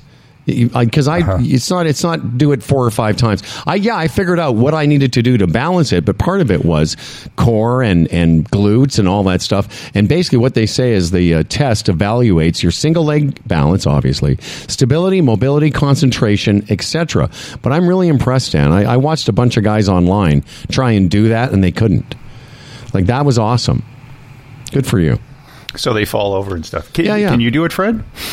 I haven't tried yet, but I will, as soon as the show's over, I'm going to try. Yeah. Right. I want to humiliate myself. Yes. How long did it take you to do it then, Howard? Because I know that you're the kind of person that wants to get it done. Well, I didn't do it. I didn't even try it with my shoes. I just tried it with my socks last night. I thought, oh, I should give this a shot, and then I could do it immediately on one leg. But when I went to the opposite leg, the one that's not as stable, I I put my foot down a couple times, and I made myself start again until I could do both legs.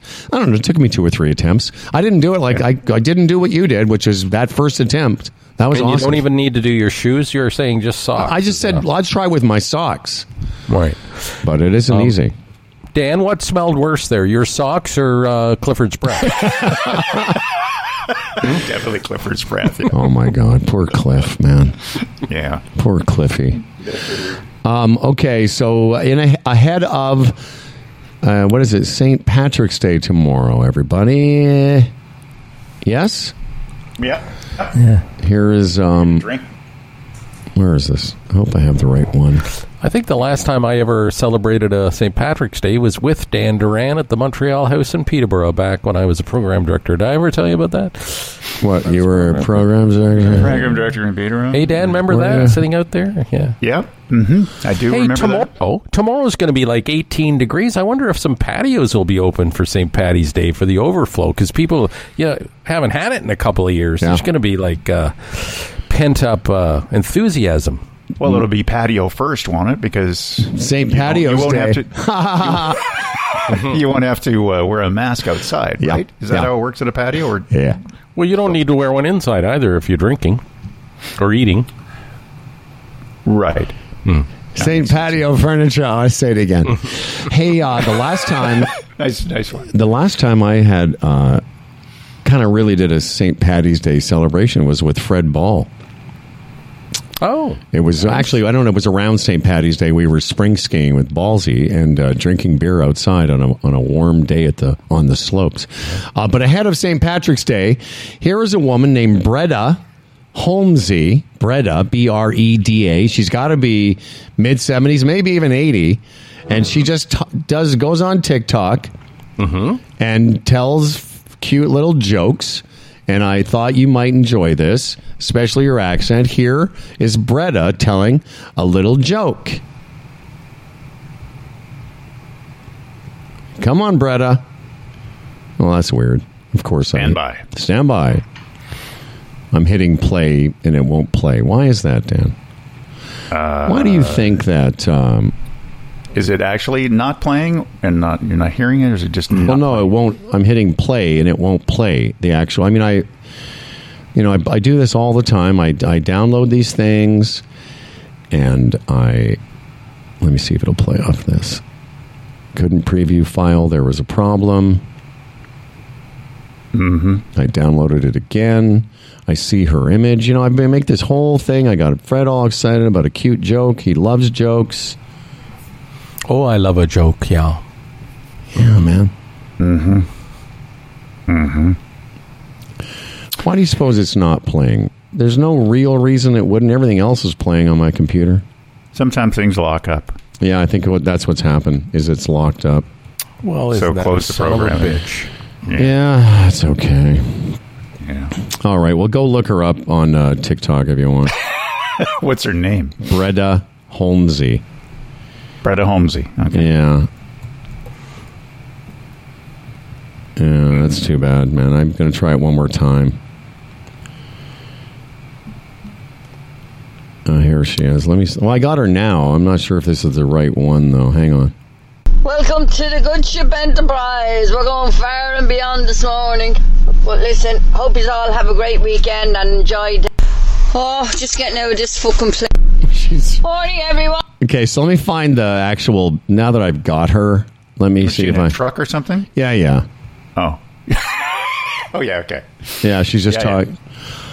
Oh, isn't that terrible? I don't know where her. The, let me see if she said. There was this old farmer, and his wife was always fucking nagging him. The only time you could get a piece was out on the fields when he was ploughing. so uh, he was out there one day, and she came out with his lunch. And she was nagging, and the donkey beside her just lifted his hind legs and knocked her fucking out, and she killed. He killed her. So at the funeral, he was up at the front of the church and everybody was coming up and shaking his hands and he was doing this when all the women passed by and he done that when all the men passed by and the priest was looking at this and he said what the fuck's going on here so when the mass was over he went out to Paddy and he says why were you nodding your head at the women and saying no to the men he says a lot of the women were just saying that she looked lovely she made a lovely corpse in her dress she was gorgeous and uh, I just kept saying yes. And he says, all the men came up and asked me, was the donkey for sale? And I said no. Isn't that great? That's great. Because the donkey killed his wife, Dan. Yeah. But don't you love her accent? yeah, fuck her. And then I, That's I just great. love the fact she goes, and the priest is like, oh, what the fuck is going on? Yeah. anyway, so that's her. I thought that would be a, a fun little thing, Dan. Of course, you're like, why didn't you have that loaded up before? I did. hey, maybe the priest fucked the donkey. Ah, I like it. I like it. Um. Well, what else did we get everything in today, kids? I uh, I think we did. Uh, it appears to to be of uh, uh, that some sort. Yes. Yes. Okay.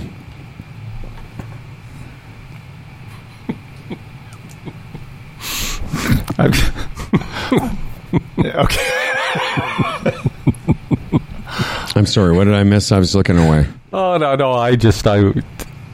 There's just I, the certain things Dan goes quiet on. It's anything you know, off color about religion or his clank or you know, you and I attacking others. He just sort of tends to go quiet, which is you know, it just show, again, it just shows how noble he is compared to us. He is a noble beast.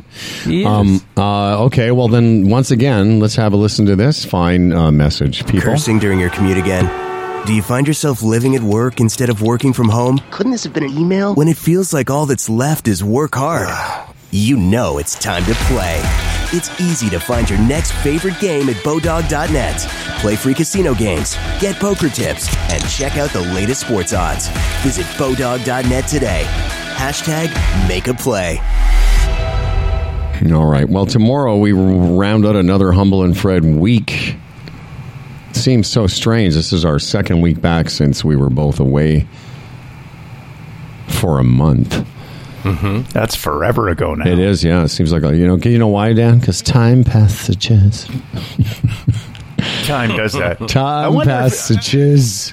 I wonder if it's uh, you know with our uh, hyperactive news cycle right now and all the things that are worrying us in our soul. Does that make time? Uh, does that make something like that vacation that you were on uh, so far away? Do you think all this stuff makes that you know a distant past now, a distant memory?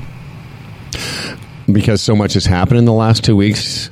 Yeah. Yeah, I, I get. I kind of get what you're saying. Yeah, there's been a lot going on since we both got back, and yeah, that seems like a longer time ago than just you know ten days.